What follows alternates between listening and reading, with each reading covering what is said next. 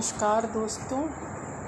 अब तक मैंने आपको कुछ प्रेम कथा, सामाजिक कथा, साहस की कथा, युद्ध की कथा की कहानियाँ सुनाई हैं। आज मैं कुछ नैतिक शिक्षा, बाल निर्माण की कहानियाँ लेकर आई हूँ। ये कहानियाँ गायत्री तपोभूमि से मिली हैं। लेखिका हैं डॉक्टर आशा। तो चलिए कहानी शुरू करते हैं। कहानी का शीर्षक है घोंसला। उमा के घर के पीछे एक बबूल का पेड़ था। उमा अपने कमरे की खिड़की से उसे देखती रहती थी। एक दिन उसने देखा कि एक चिड़िया बार बार आ जा रही है। वह अपनी चोंच में छोटे बड़े तिनके लाती है। उन्हें वह पेड़ की डाल पर रखती जाती है।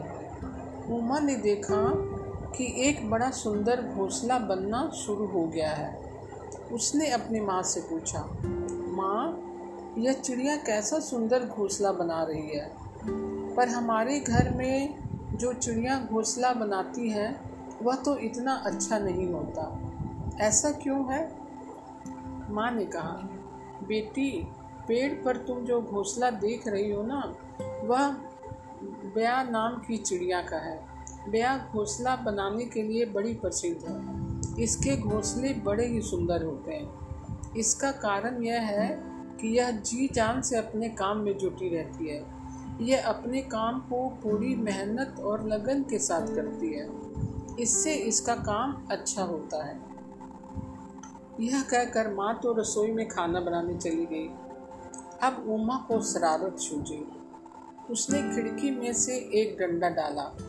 डंडे से धीरे धीरे हिलाकर घोंसला गिरा दिया। इतने में दाना चुपकर चिड़िया वापस आई।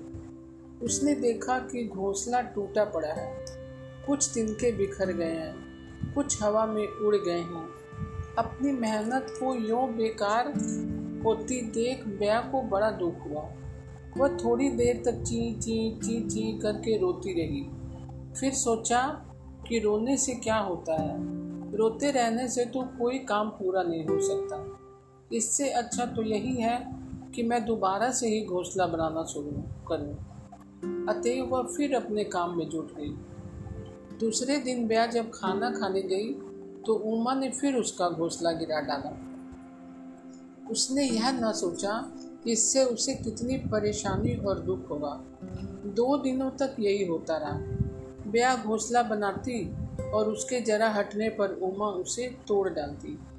एक दिन जब उमा घोंसला गिरा रही थी तो उसकी माँ ने उसे देख लिया। उन्होंने कहा, उमा, यह तुम क्या कर रही हो?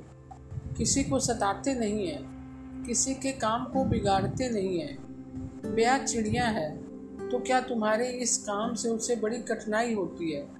तुम्हें उसकी सहायता करनी चाहिए, उसे तंग नहीं करना चाहिए। मनुष्य हो या पशु पक्षी किसी को परेशान नहीं करते। पर माँ की बात को भी उमा पर कोई असर नहीं पड़ा। जैसे ही वह कमरे से बाहर जाती तो वह डंडा उठाकर घोंसला गिराने लगती। पर बया थी कि बार बार घोंसला बनाई जाती थी। वह सोचती थी, कभी तो उसकी मेहनत सफल होगी। माँ ने देखा, उमा गलत काम करती जाती है। वह उनकी बात नहीं मानती। उन्होंने एक उपाय सोचा। माँ ने उमा के सामने उसकी गुड़िया तोड़ डाली।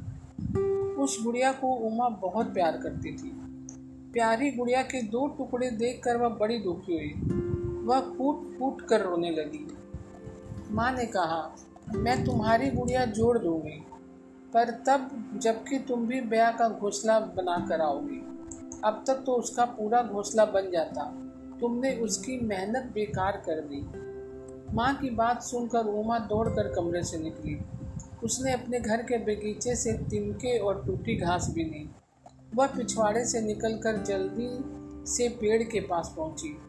वह सोच रही थी कि वह, वे अभी मिनटों में ही घोंसला बनाकर तैयार कर देगी। वह डाल पर तिनके रखती, घास से उन्हें लपेटती जाती। पर तिनके थे कि डाल पर टिकते ही ना थे। वह बार बार कोशिश करती, पर सब बेकार जाती।